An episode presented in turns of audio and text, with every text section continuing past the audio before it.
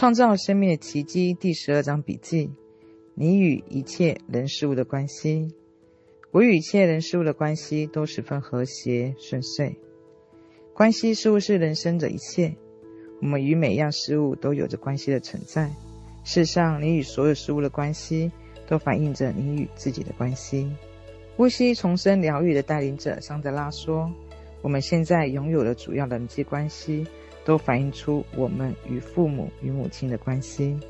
除非彻底诚心与父母之间的关系，否则我们无法随心所欲地创造出我们想要的关系。人际关系就是你的镜子，你吸引来的人事物，往往会反映出你的特质，或者是你对关系所抱持的信念。”你不喜欢他们的地方，其实是你自己会做或不会做，或是你深信不疑的事情。要不是他们弥补了你生命的某个部分，否则你不会将他们吸引过来。练习将他人当成自己的镜子，想象生活中让你感觉到困扰的某一个人，说出三件事让你不喜欢的事情，也就是你希望他改变的地方。现在，请深入的在自己里面探索，并问自己：我有哪一些地方其实和他一样的？我有什么时候也会做出相同的事情？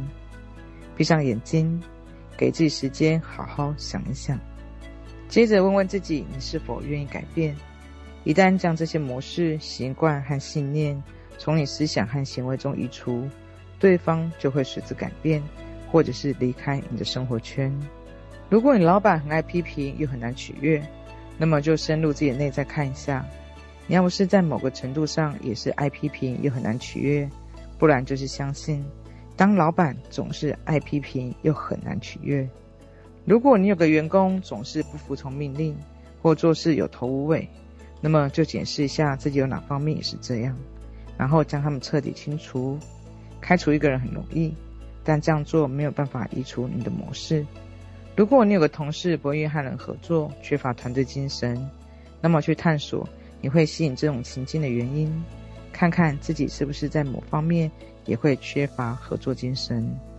如果你有个朋友很不可靠又让你失望，那么就转向自己内在看一下，你在哪方面也不可靠？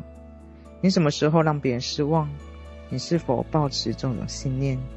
如果情人对你既冷漠又好像不爱你，那么就检视一下你内在是否有这样的信念：爱是冷漠的，而且不能流露出来，因为小时候你看到的父母就是这个样子。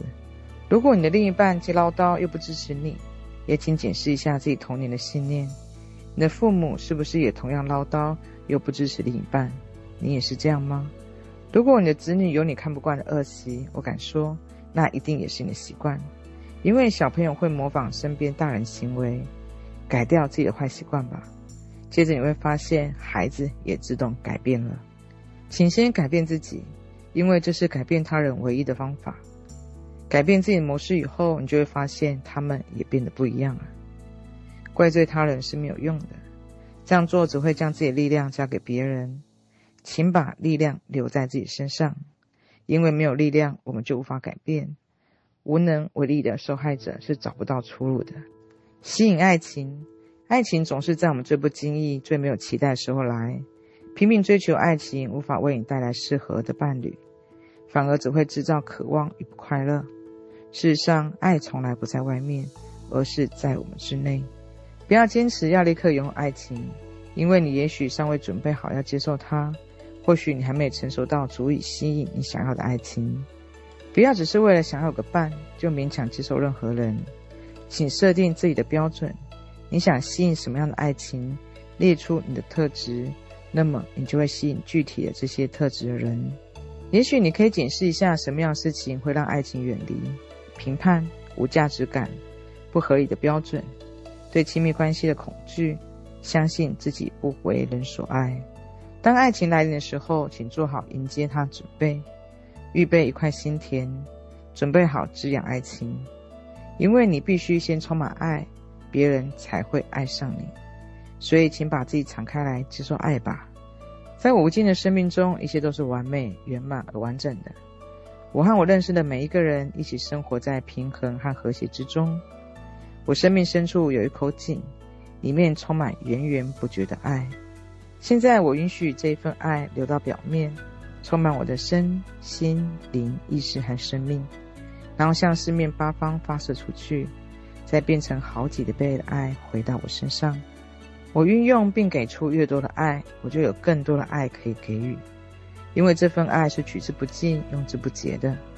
运用爱让我感觉美好，这是我内在喜悦一种展现。我爱我自己。因此，我用爱心呵护自己的身体，我带着爱照顾他的饮食、穿着，他也以充满爱的和健康的活力回报我。我爱我自己，因此我给自己一个舒适的家，它满足我一切的需求，住在里面令人心旷神怡。我让每个房间都充满爱的震动，任何人，包括我自己，走进来都会感受到爱，并得到它的滋养。我爱我自己。因此，我从事真正让我乐在其中的工作，让我创造天赋以及能力得以发挥出来。我和我爱的人和爱我的人一起工作，也为他们而工作，并拥有一份很好的收入。我爱我自己，因此我以充满爱的思想与行为对待每一个人。因此，我知道我给出的一切都会加倍的回到我身上。我只会吸引充满爱的人，因为他们就是我的镜子。我爱我自己，因此我宽恕一切，并完全放下过去，然后我就自由了。